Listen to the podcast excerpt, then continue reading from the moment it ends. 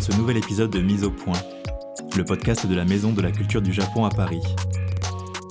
Aujourd'hui, je vous propose d'écouter un nouveau témoignage de notre série courte Mon Japon, le programme qui donne la parole à celles et ceux dont une expérience au Japon a marqué la mémoire. Delphine et Alexandre sont illustrateurs. Après un séjour de deux ans au Japon, ils créent Issekinicho, une maison d'édition qui publie depuis 2013 bandes dessinées, contes illustrés, livres photos ou encore guides de voyage pour découvrir le Japon et la culture japonaise.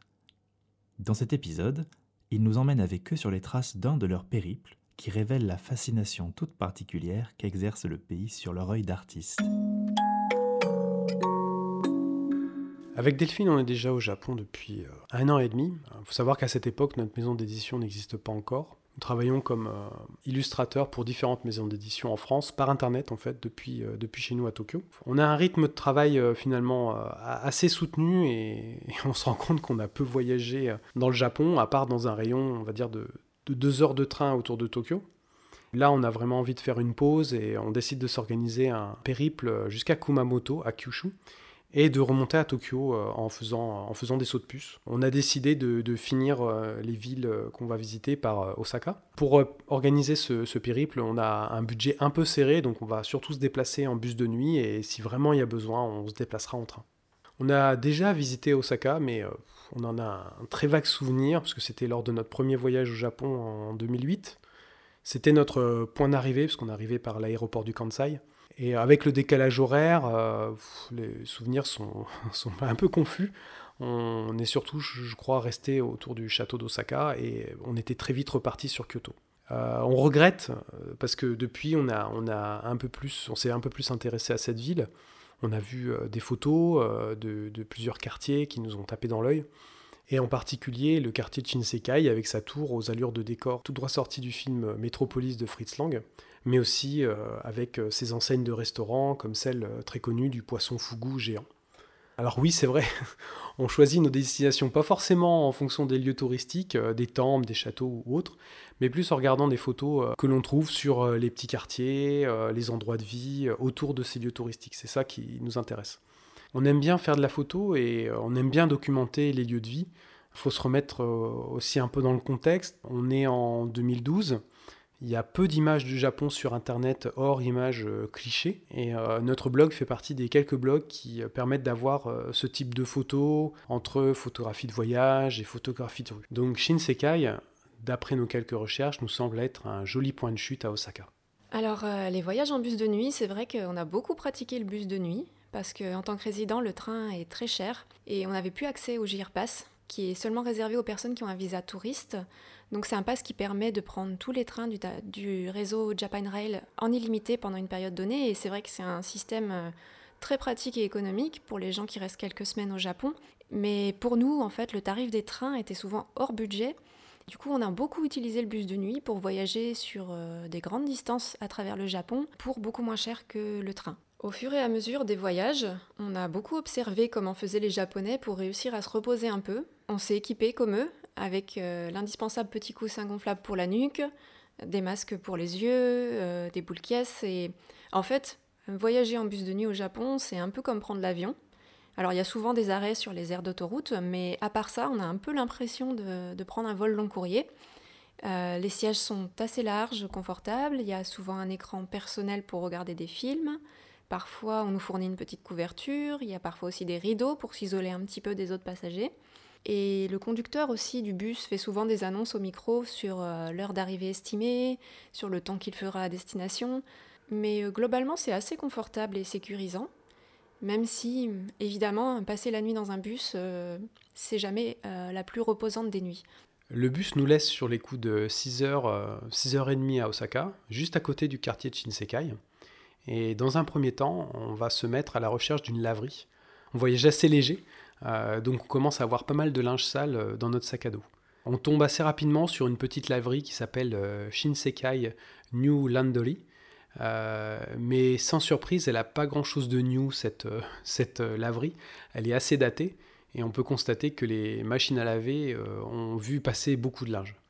On a une table au milieu de la pièce qui permet de trier et de plier son linge. On a des petits chariots à roulettes hein, pour sortir son linge des, machines. Un distributeur aussi de lessive. Et une machine qu'on n'a pas dans les laveries en France. Une Coin Sneaker euh, c'est-à-dire une machine à laver euh, les chaussures avec euh, un compartiment lavage et un compartiment séchage. Après avoir lancé notre machine, on passe prendre de quoi manger au combini. Ces petites supérettes au Japon sont ouvertes 24 heures sur 24, 7 jours sur 7. On y trouve aussi bien de l'alimentation qu'un rayon de magazine, mais aussi pas mal de choses pour dépanner. Parapluie, scotch, plein plein de choses. Il y a aussi une photocopieuse qui est à disposition si on a besoin. Euh, il y a aussi une bouilloire avec de l'eau chaude euh, en continu si on a acheté des nouilles instantanées dans le combini.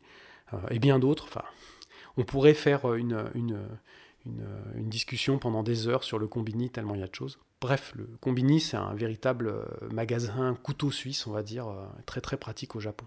Et donc j'en profite au moment de passer à la caisse pour demander au vendeur s'il n'y a pas un sento, un bain public, dans le coin pour se laver.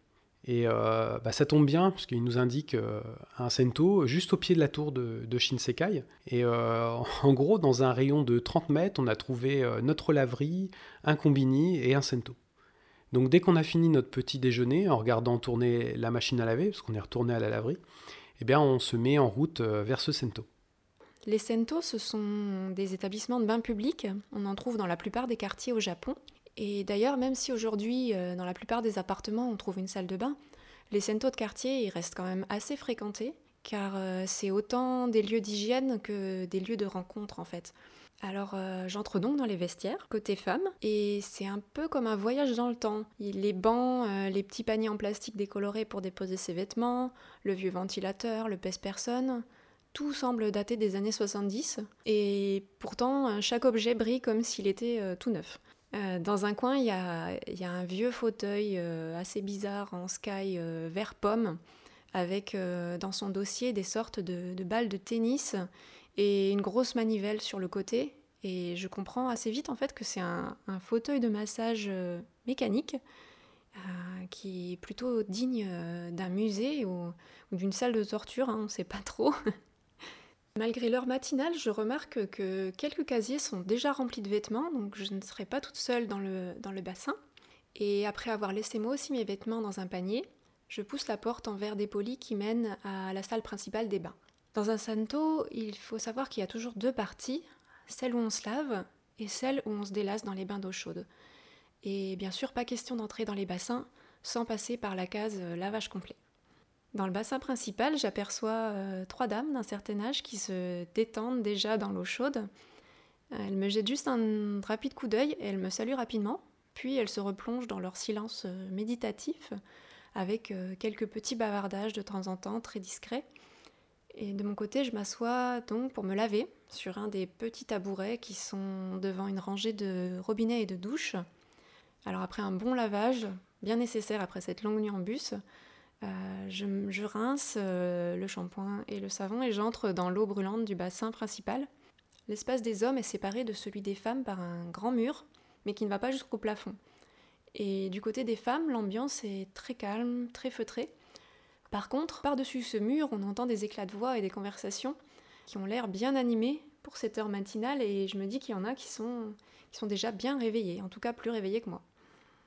Le Sento est assez reconnaissable puisqu'à son entrée, on retrouve un noren.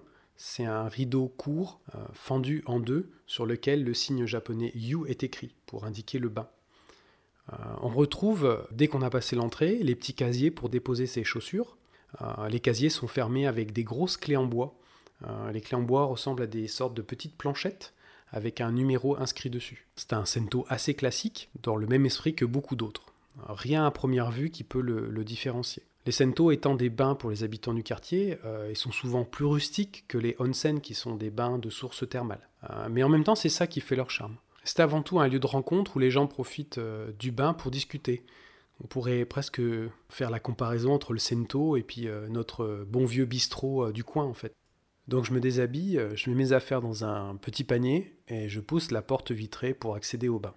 je suis tout de suite enveloppé par une très forte humidité, cette humidité donne vraiment l'impression qu'on de passer euh, dans un monde parallèle. Euh, je me dirige d'abord vers la partie douche, le long du mur, pour me laver, avant de profiter du bain. Côté décoration, on a évidemment du carrelage du sol au plafond. Il n'y a pas forcément d'unité et par moments on a un peu l'impression d'être dans un showroom de vendeurs de carrelage. On a des colonnes en faux marbre, du carrelage bleu clair au sol, Véranis au mur, des fois on a un mur en carrelage blanc avec un joint noir, des gros carreaux avec un motif floral, des petits carreaux bleu foncé le long d'un des bassins. Mais euh, à part ce côté euh, patchwork, le Cento est propre et bien entretenu. Ce Cento est ouvert de 6h du matin à minuit. Et euh, quand on arrive avec Delphine sur les coups de 7h30, je m'attendais pas du tout à voir du monde dans le bain à cette heure-là. Et finalement, il doit y déjà y avoir 3 ou 4 personnes qui sont déjà en train de discuter. Euh, ils sont tatoués. Alors c'est autorisé euh, dans de nombreux sento, contrairement au onsen, les, bains euh, d'eau chaude thermale. Voilà, je leur dis bonjour, je me plonge dans le bain pour me détendre, parce qu'en fait la nuit de bus m'a bien engourdi les muscles, donc je vais plutôt me, me, détendre et pas forcément démarrer la discussion avec eux. Depuis le bain, nous avons une vue sur, euh, sur le vestiaire. Et au fur et à mesure, euh, je vois d'autres personnes arriver. Et je comprends, vu leur tenue vestimentaire, que en fait, ce sont des personnes qui viennent au Cento à cette heure-là parce qu'ils ont fini leur journée de travail, leur nuit de travail. En fait, ce sont des gens qui travaillent sûrement dans, dans les bars euh, du quartier. C'est marrant parce que finalement, une fois nu, les différences semblent disparaître puisque chacun enlève, enlève son costume. Et tout le monde est un petit peu égal dans, dans ce bain. Si je n'avais pas eu euh, la vue sur le vestiaire, je n'aurais pas pu identifier ces gens. C'est vrai que l'uniforme est omniprésent au Japon. Euh, l'habit dit beaucoup sur le rang social des gens, et le fait d'être nu gomme cet aspect. Tout le monde laisse sa carapace à l'entrée, et c'est vrai que pendant le temps d'un bain, on laisse souvent aussi ses problèmes au vestiaire. Après une bonne dizaine de minutes de détente dans le bassin principal, je décide de tester les différents autres petits bassins du Sento, et j'entre dans un petit bassin à peine plus grand qu'une baignoire, et je ne suis pas encore très bien réveillée, mais je me demande un peu ce que ce bassin a de différent, parce que c'est de l'eau chaude, rien de particulier. Elle est à la même température que celle du bassin principal. Et je vois à ce moment-là un panneau avec des caractères en, katakana au-dessus de l'arrivée d'eau de cette petite baignoire. Et les katakana, c'est des, signes qui s'utilisent en japonais pour retranscrire phonétiquement euh, les mots étrangers, très souvent. Et je déchiffre donc ce petit panneau et il est écrit Radiomu. Et donc je me dis oui, d'accord, radium en fait, c'est écrit radium. Et je réalise que en fait, je suis en train de mijoter dans de l'eau enrichie ou riche naturellement en radium, donc de l'eau radioactive en fait. Et on apprendra un petit peu plus tard en faisant une recherche sur ce sento qu'il s'appelle euh, le radium onsen. Et il n'est pas le seul au Japon à proposer ce type de bain qui était réputé à une époque très bon pour la santé. Cette petite visite au Radium Onsen, dans le quartier de Shinsekai à Osaka, nous laisse vraiment l'impression d'avoir un peu voyagé dans le temps. Et c'est finalement ce genre de dépaysement inattendu et un peu hors du temps qui nous plaise le plus quand on voyage au Japon. Après ce bain, nous allons continuer à explorer le quartier. On a vraiment eu raison de venir à Shinsekai. Même si Shinsekai signifie en japonais nouveau monde, on a vraiment l'impression d'être dans une bulle temporelle. Une bulle temporelle bloquée dans les années 80, comme si le temps avait ralenti à cet endroit et accélérer euh, deux rues plus loin. Euh, on n'est pas trop, comme on le disait, euh, attaché à des lieux touristiques en particulier. C'est vraiment dans ces quartiers-là, avec leur ambiance, avec les gens qui y vivent, qu'on arrive à capter l'essence du Japon qui nous plaît autant.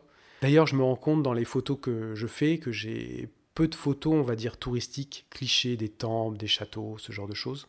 Et quand on visite une ville et qu'on arrive dans un lieu touristique avec un temple par exemple, ben, finalement on va très vite dévier sur les petites ruelles qui sont autour pour prendre un petit peu les ambiances de vie du quartier. Souvent d'ailleurs on aime bien arriver euh, très tôt, avant l'afflux des touristes, donc souvent on va visiter ces lieux sur, euh, sur les coups de 6 heures du matin. C'est là où on va voir les gens qui vivent ici, qui partent au travail, qui vont faire leur promenade. C'est là aussi qu'on peut voir euh, les chats errants profiter du peu de monde dans les rues pour, euh, pour sortir. Et on a un avantage au Japon, c'est que le soleil se lève très tôt et on a très belle lumière à ces heures-là pour faire des photos. Lors d'un prochain voyage, c'est clair qu'on repassera par Shinsekai. On continuera nos recherches de ces bulles temporelles coincées entre deux quartiers modernes, mais on est aussi conscient que malheureusement, dans les grandes villes, ces petites bulles temporelles, bah, elles sont en train de disparaître petit à petit. Euh, les sento ferment progressivement et euh, même euh, l'enseigne du poisson fougou euh, géant très connu à Shinsekai a été décrochée il y a quelques mois puisque le, restaurant a fermé. Alors si vous avez l'occasion de voyager au Japon, vraiment n'hésitez pas à vous perdre, à visiter des endroits qui paient pas de mine, mais qui sont ancrés dans la vie quotidienne des Japonais. Des magasins, les supermarchés, les sento, les petits restaurants. Euh, ce sento, par exemple, il, était, avait une façade vraiment moche, bétonnée, euh, pas du tout typique, typiquement japonaise ou jolie. Et pourtant, c'est de ce genre d'endroit qu'on ramène les plus beaux souvenirs et les souvenirs les plus mémorables. Merci à Alexandre et Delphine d'avoir partagé avec nous ce souvenir croisé. Peut-être le saviez-vous déjà, mais le nom de leur maison d'édition, Issikinicho, veut dire en japonais faire d'une pierre deux coups, ou littéralement assommer d'une pierre deux oiseaux.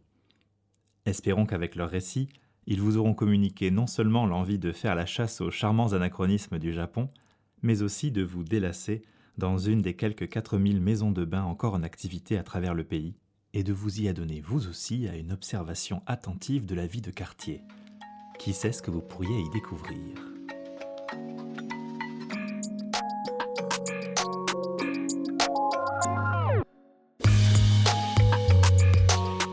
Vous venez d'écouter Mon Japon, un format court de mise au point, le podcast de la Maison de la Culture du Japon à Paris. A très bientôt pour de nouveaux épisodes.